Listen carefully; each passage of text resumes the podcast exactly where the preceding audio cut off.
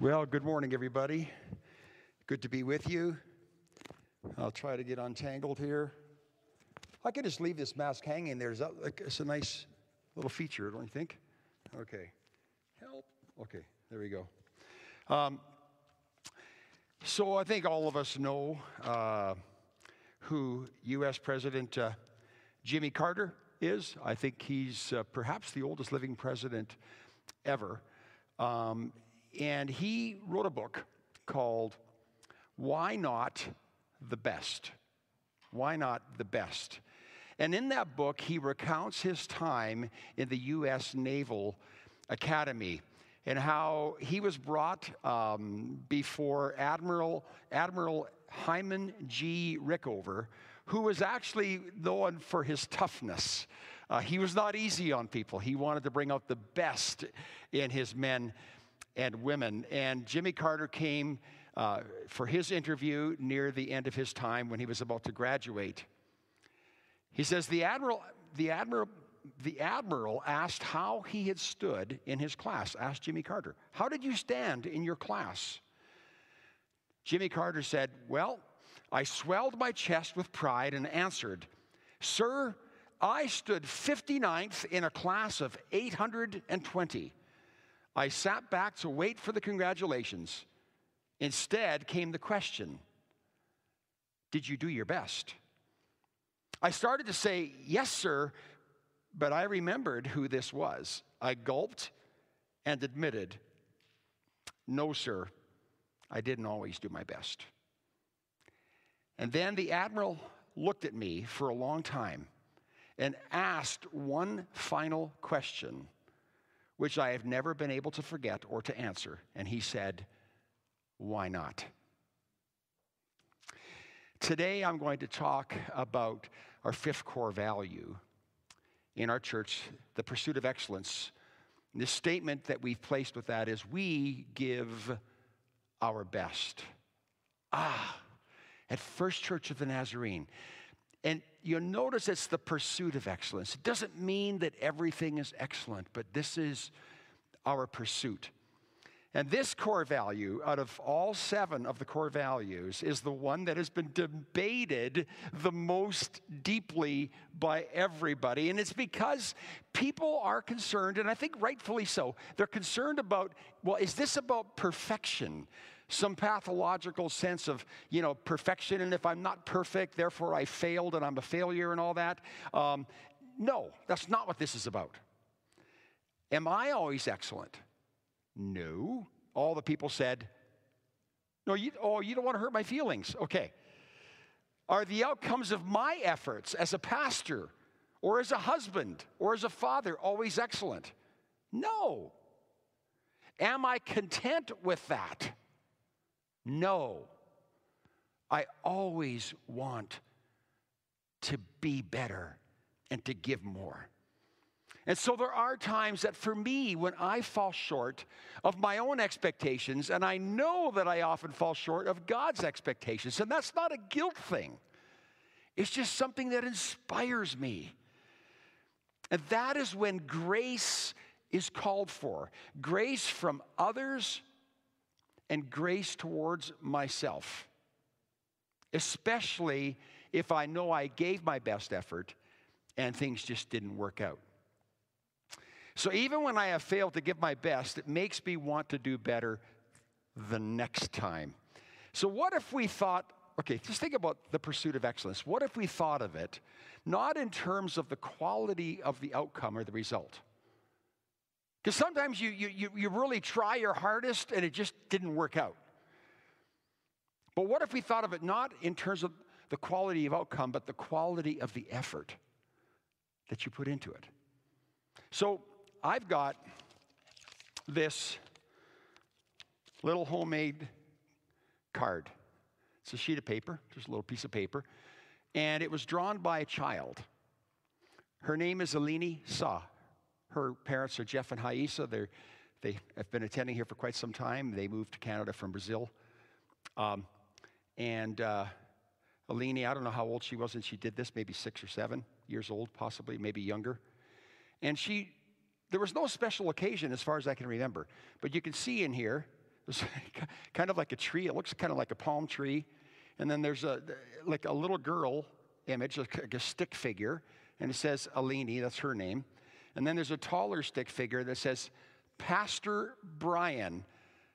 And then there's the sun, a little bit of the sun off, off in the corner, and lots of blue in the background. And Pastor Brian is spelled P A S T R, and Brian is B R I E N. I spell it with a Y and an A N.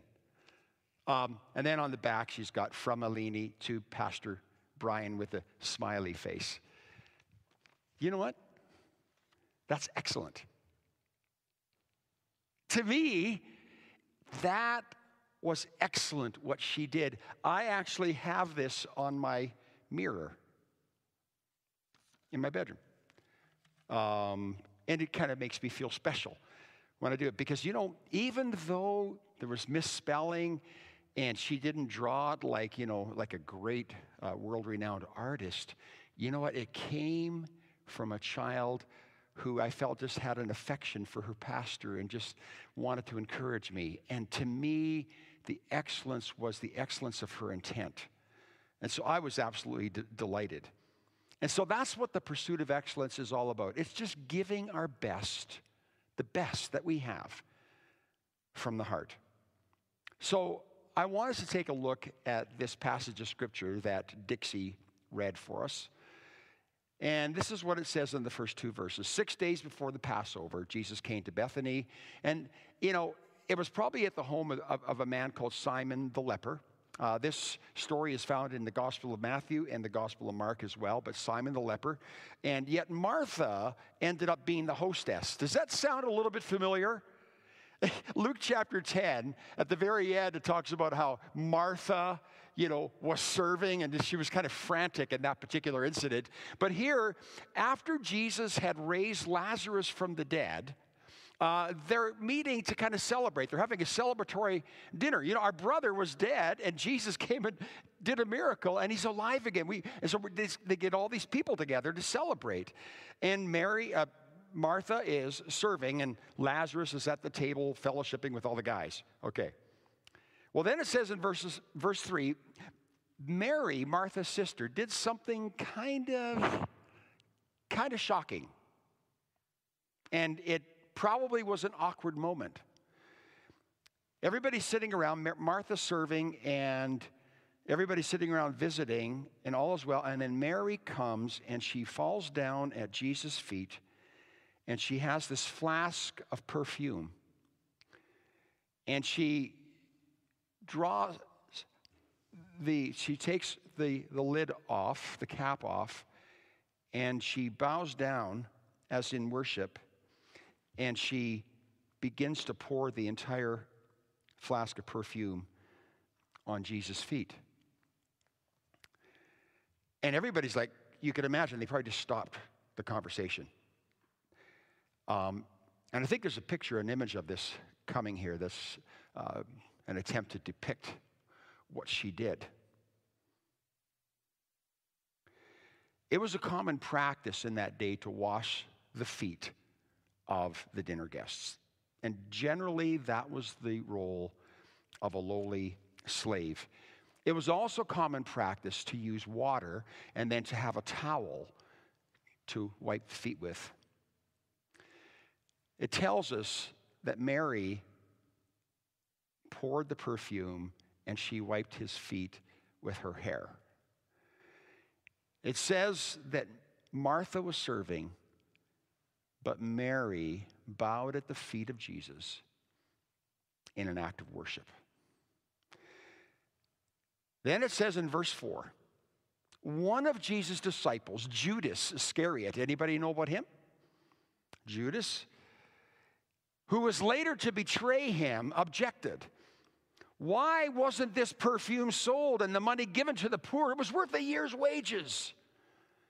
And so he protests what Mary is doing.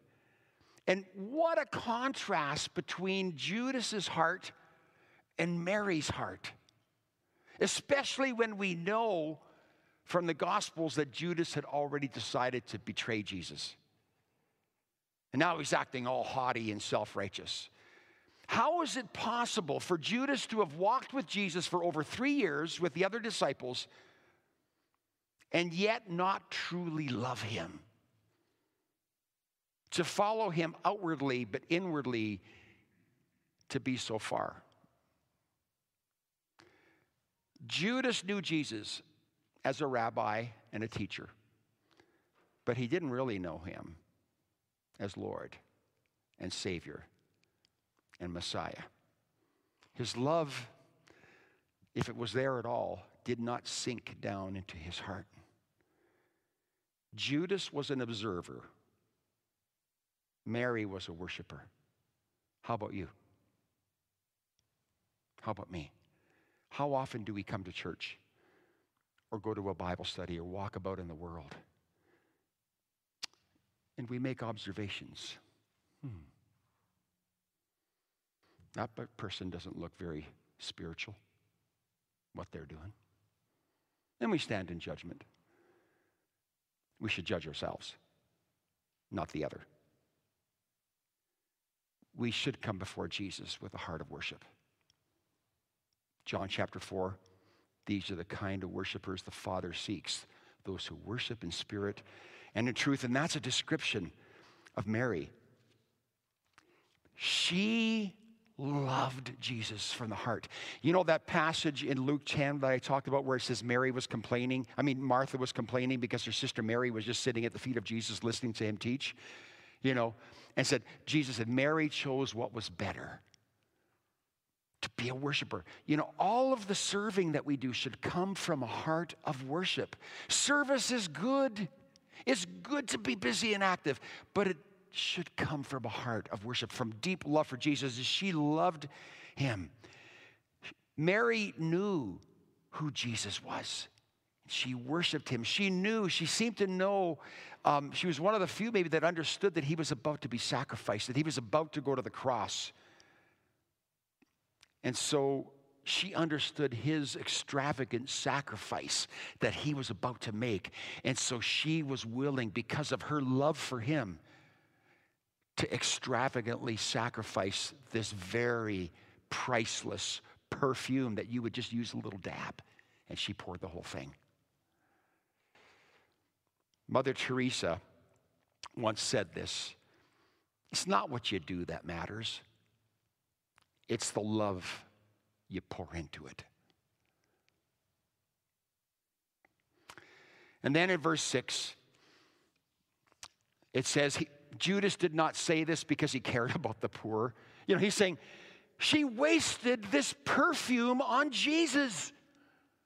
Sure, an observer would do that. A self righteous person would say that. She wasted it. They could have been given, sold and given to the poor. But it says in verse 6, he didn't care about the poor. Actually, he stole money from the money bag. He was the treasurer and he, he, pilfered it. And that was his hypocrisy in that moment. And I find it interesting that it's only in John's gospel where he kind of tattles on Judas. He said, you know, Judas didn't really care about the poor. You know, it's just because he was stealing money himself and he was just trying to cover himself with a self righteous veneer.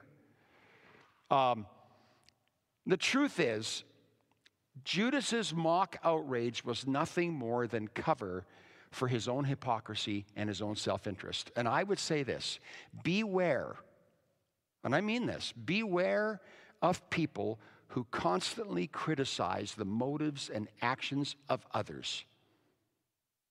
They're always criticizing and often don't have much good to say.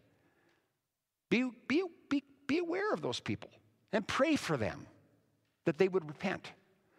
Because more often than not, their self righteous display is nothing more than a mask they wear to disguise their own faults and sins. They're hiding behind that.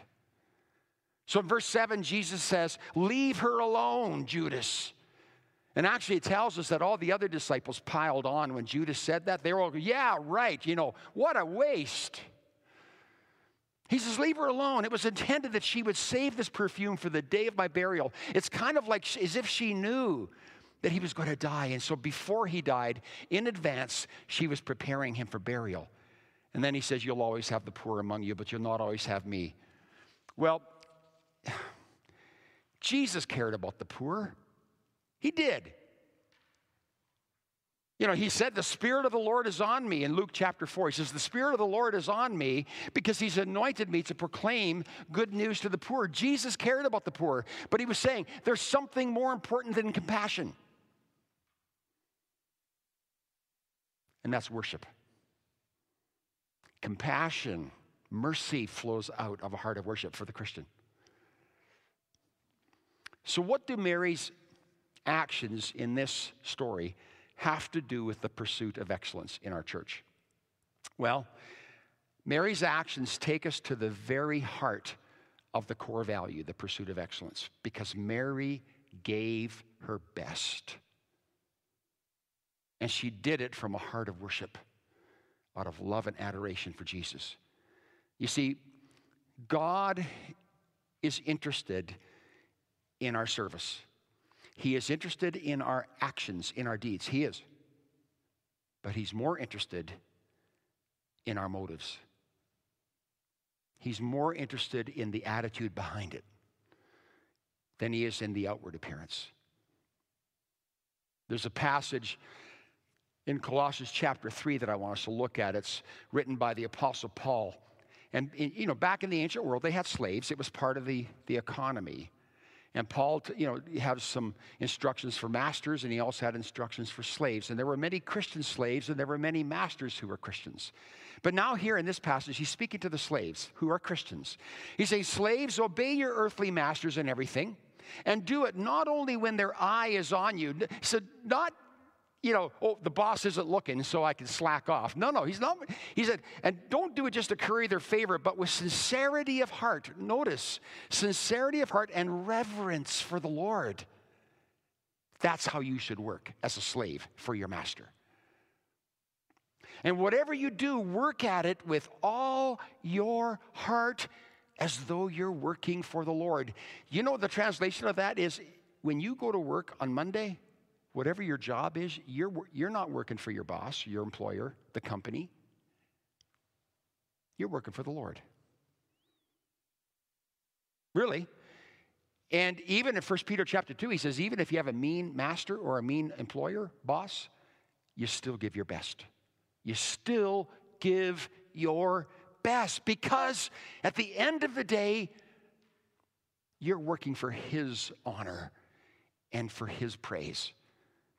He says here in that verse 23, Colossians 3, he's a work at it with all your heart as working for the Lord, not for human masters, since you know that you will receive an inheritance from the Lord as a reward. It is the Lord Christ you are serving. Mary understood that. 1 Corinthians 10:31. This won't come up on the screen. Whether you eat or drink, whatever you do, whether you eat or drink, whatever you do. You say, well, eating and drinking, that's kind of mundane, right? That's just the normal stuff of life. Whether you eat or drink or whatever you do, do it all for the glory of God. Well, how in the world can I eat and drink for the glory of God? Eating and drinking is just eating and drinking. Yeah. It doesn't matter what you do. If you're sweeping the floors, vacuuming the rugs, if you're gardening, if you're taking out the garbage, everything is done with this idea that you're doing it all for the glory of God. And we just have to figure out what that means. It's the motive, it's the attitude behind the action that matters. So it doesn't matter how menial the task is. If you do it with the, all the care and attention that love demands, if you do it for Christ, you will receive your reward. God is worthy of our best. So the pursuit of excellence should transform everything we do.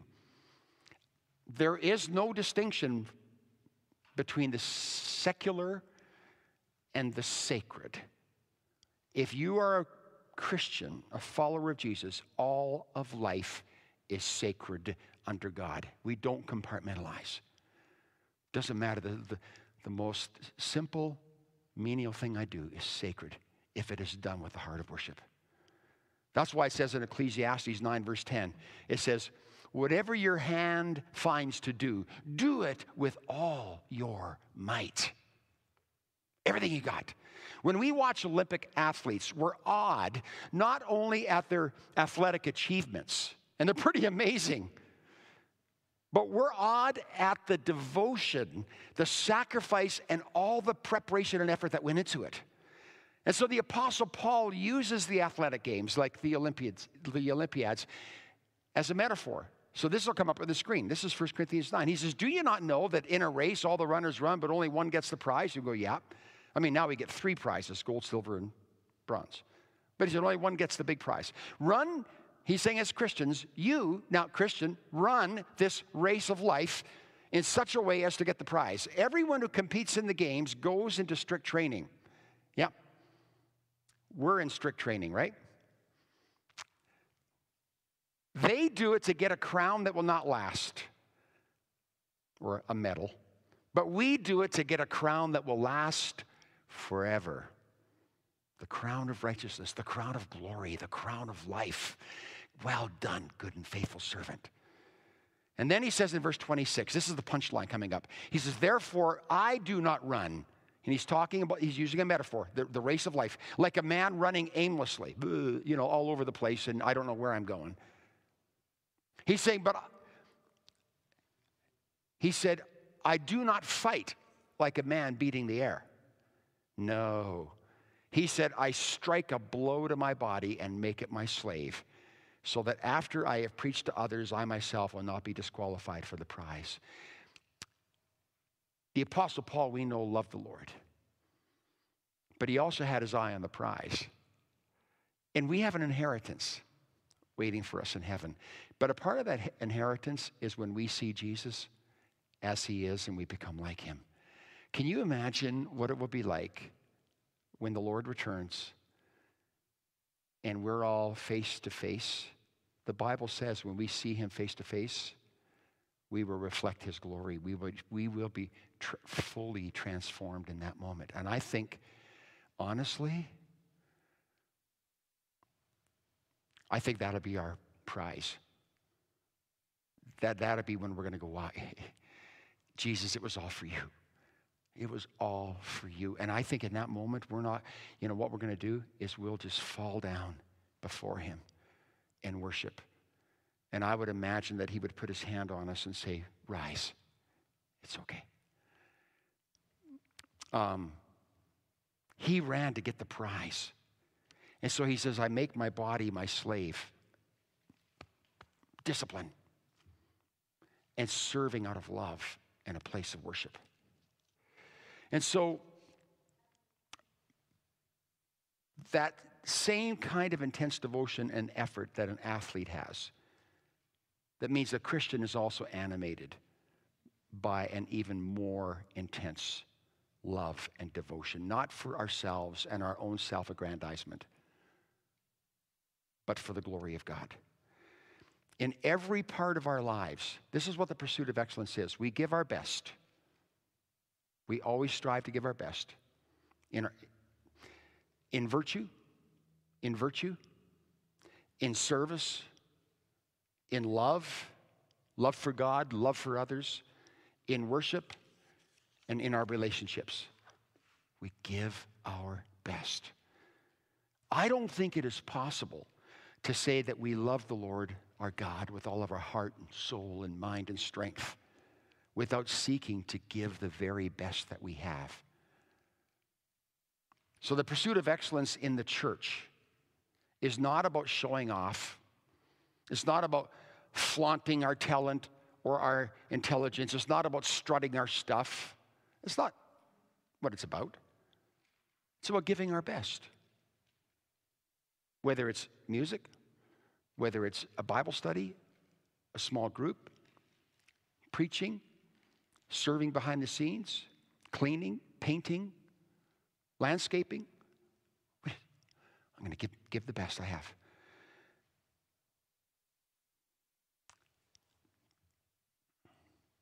I love the movie Coach Carter. How many of you have seen that? Coach Carter? Um, uh, Samuel L. Jackson plays the part of Coach Carter, true, based on a true story. And it's kind of interesting when he comes to coach this losing team. You know, I mean, they're losing. They're, they're losing all their games, and they got attitude problems, you know. And yeah, there's the image there. And uh, he comes in and he transforms this team. But you know what's interesting? He's tough on them. He's tough on them. And the reason, and one of the things he said is that you cannot be on this team unless you get a certain grade point average. And if you fall below that, below that grade point average, you'll be off the team. It doesn't matter how good a player you are. And you know why he did that? Because he cared about their future. I want these kids. I don't want their greatest moments in life to be high school and then the rest of it is downhill. I want them to be able to go to college or university. He cared deeply enough to be tough on them.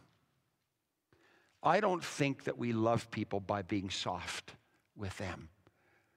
We love people when we help them to be their best and to give their best, but we need to do it out of love for them and from a place of worship towards our God. And so here's three reasons to give our best. Because one day we'll win the prize, as Paul said in that passage in 1 Corinthians 9. That's why we run the race with perseverance. That's why we beat our body and make it our slave, because we're going for the prize. That's why Paul said, forgetting what is behind and straining towards what is ahead, I press on toward the goal to win the prize for which God has called me heavenward in Christ Jesus. Because he was looking at the prize. And I believe that the prize, the greatest part of that prize is when we see Jesus and become like him. And we're going to say, well, it, it was worth it all. But we give our best for the glory of God. That's the second reason. So that our Father in heaven will be praised and glorified because we know that we were created for the praise of his glory, it says in Ephesians. And the third reason is we give our best as an act of worship, just like Mary. Just like Mary. So, who are you serving in the church, in the community, in your family? Who, who are you really serving? At work, who are you serving? Are you serving people? Are you serving your employer? Are you serving the church? Or are you serving Christ? Because if you're serving Christ, and that's what animates you, it'll make all the difference in not only how you do what you do, but why you do it. Why did Mary waste that perfume on Jesus? Because she loved him and she was a worshiper. We have to be willing to waste our lives on Jesus. To give not only what we have, but to give all that we are. To offer ourselves as living sacrifices, holy and pleasing to God. Because Giving our tithes, thank you, Dr. Falk, for that wonderful encouragement today. Giving our offerings, our money, giving our service, and all the things that we do, and how we exercise our spiritual gifts and our talents for God, that's all great. But we must give ourselves first. Imagine if everything we do, from the most mundane tasks to the most glorious, that we give our best. Imagine if every task and every ministry, every relationship, every act of service is done not for ourselves or for other people, but it's done for Christ. Imagine if everything we do, whether we eat or drink or whatever, we do it for the glory of God. There's a motive that animates us to something deeper.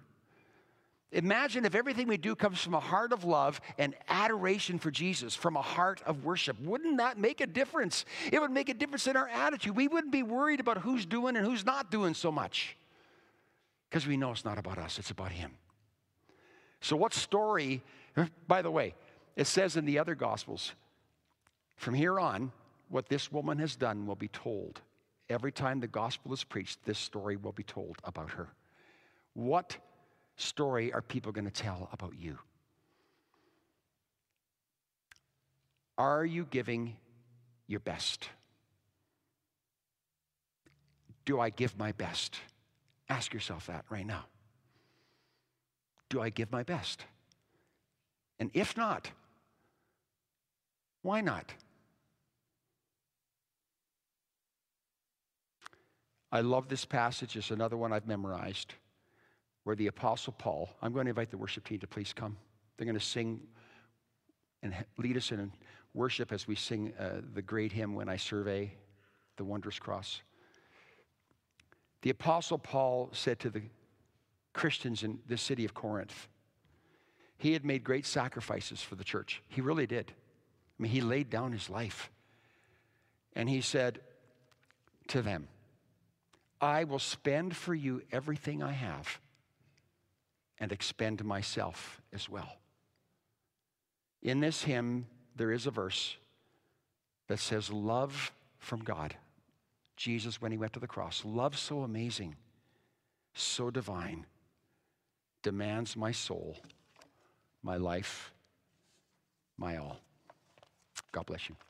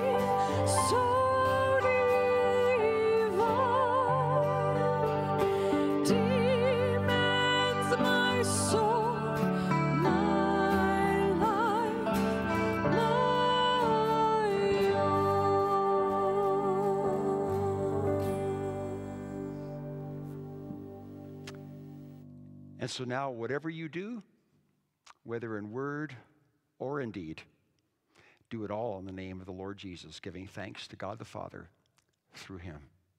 God bless you all.